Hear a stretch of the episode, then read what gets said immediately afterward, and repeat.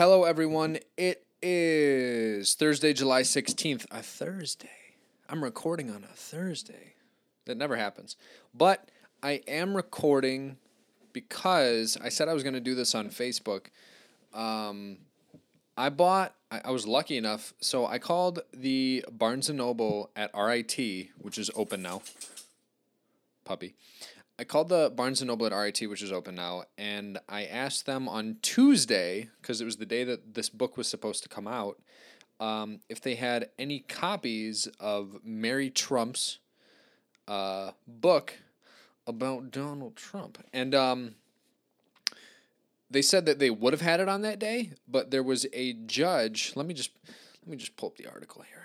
Um, judge tries to block Trump book. Okay, okay, let's see here. So, just for the sake of humor, um, I looked up Judge Tries to Block Trump Book, and the first result is about a book from John Bolton that Trump's administration tried to block. They also tried to block this one. But let me just read this thing to you real quick. Uh, New York judge on Tuesday temporarily blocked the publication of an unflattering tell-all book. I haven't read it yet. Um, written by President Trump's niece that Simon and Schuster is set to publish in July. The ruling issued by Judge Halby Greenwald of New York State Supreme Court, the state's trial court, is the first legal win for Robert S. Trump, the younger brother of the president. Robert Trump has sought to block the book by Mary Trump, the president's niece, contending it violates a confidentiality agreement related to the estate of the president's father, Fred Trump. However, and this is unrelated to the article, um, Simon and Schuster is not under any of the whatever legal word you'd call it of uh, said confidentiality agreement, will, whatever, um, that the family is. So they can publish the book still, which they clearly did because I'm sitting here with it. Um, so, yeah.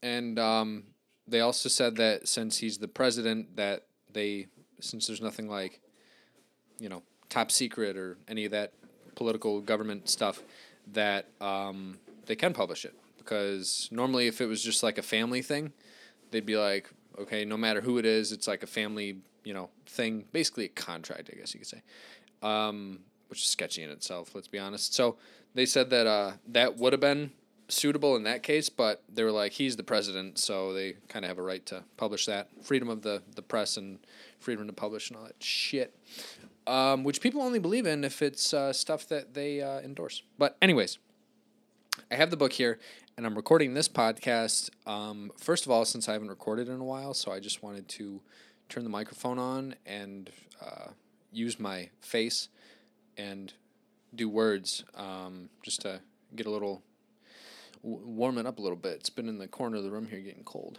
Um, so the book is called Too Much and Never Enough, How My Family Created the World's Most Dangerous Man.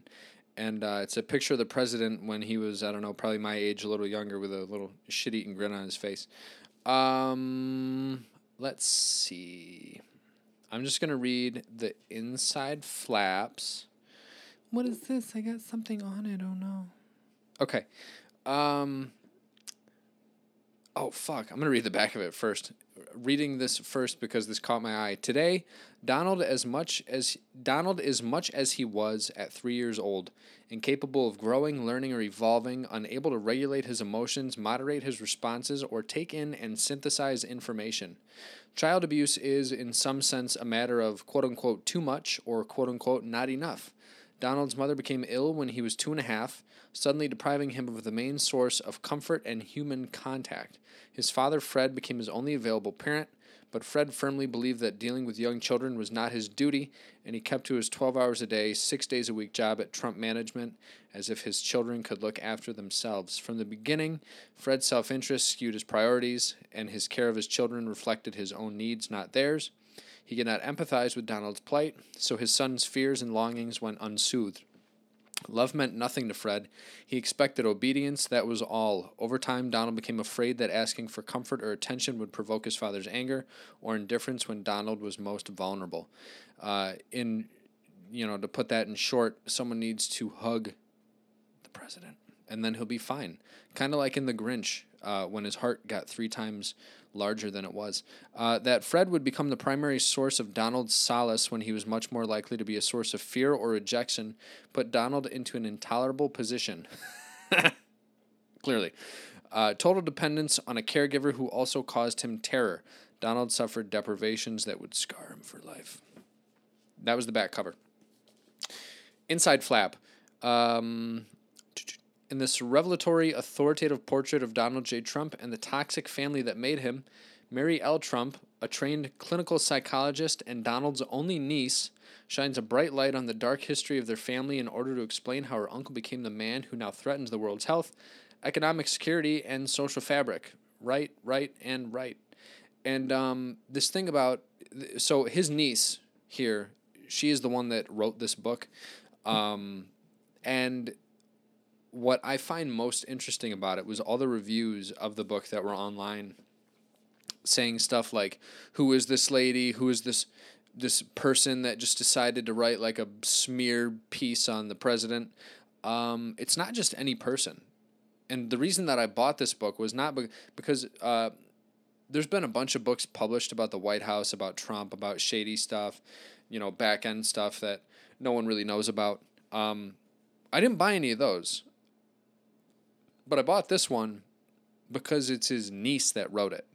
Um, Mary L. Trump holds a P H D from the Derner Institute of Advanced Psychological Studies and taught graduate courses in trauma, psychopathology, and developmental psychology. She lives with her daughter in New York. Look at I can. I'm pretty good at this whole reading thing. If it's not too early in the morning. um. So yeah. Um, I thumbed through it, and I, I know I know why it got all those one one star shit reviews, and it's because there's no there's no pictures in it. There's nothing to color. That's why. I figured it out. Um, and man, if if they could read, if they could read, uh, Trump Trump uh, supporters. Supportees, voters, Trumpies, Trumpets, would be, uh, man, if they could read, uh, they, they'd be really upset by this book. Um, I would imagine. I haven't started it yet, but let me get to my fucking point. Oh, my God. Um, I'm going to, each chapter that I read, I'm going to do, I'm a guy that likes to, if you've been listening to the show for a while, I like to read, and when I read, I like to like highlight stuff and underline stuff and, you know, make margin notes and shit. So I'm going to do the same thing with this one like I would any other one. And um, now, though, since I know a lot of people probably don't want to spend money on a book that they'll only read one time, um, I've had a few people say that they would be interested in hearing me talk about it. So each chapter that I read, or depending on how long or short the chapters are, I'll do one, one, two, three chapters, um, and break them down in a podcast episode. Um, so yeah, and this isn't like, look, I don't like the president at all. He's a horrible person, and he's a horrible person, and on top of that, he's just a horrible person. Um, and let's not forget, he's a horrible person. But I'm not reading this to like. I, I, well, not that I'm not reading. I'm not doing, like, shows about it to, like, just try to be an ass. I'm genuinely, like, there's information in this book from a family member who can look back and really just understand and break down why he is the way he is now, um, which is super relevant because any normal person that has watched this man on T V, any of the speeches he's done, any of the rallies he's had, really anything he's done recently. I think most recently the whole fucking Goya thing. um, it's like you see it and you're like, how? Not why. Like I don't ask why. I ask how. Like how? How do you like get there? Like, this man was sitting in the Oval Office, and he went to a secretary or some assistant or aide and was like, go to the store and get me a bunch of Goya shit. And they were like, anything specific? He's like, if it says Goya on it, get it. And then they just laid it out on his desk, and like he took a photo with it. All the all the food. It's like so...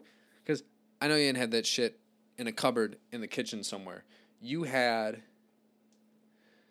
Uh, you had someone go get that stuff for you. And then he like probably shared the can with his daughter, and she took a picture with it.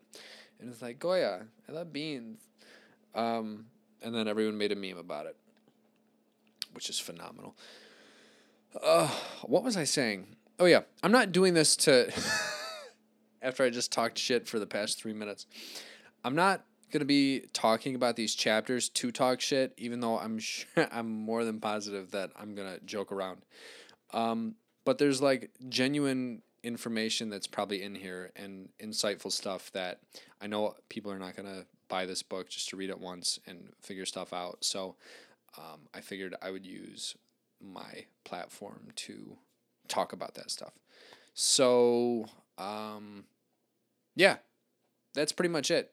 Look, quick little thing here just to preface, um, that I'm going to be talking about this thing. And I just realized that I had my dishwasher running in the background and I didn't have my office door closed. So I really, really hope that you can't hear the, the whooshing in the background. Um, it's a pretty thin book. Let me see how many pages are in this guy. Oh, it's super short. Um, let's see.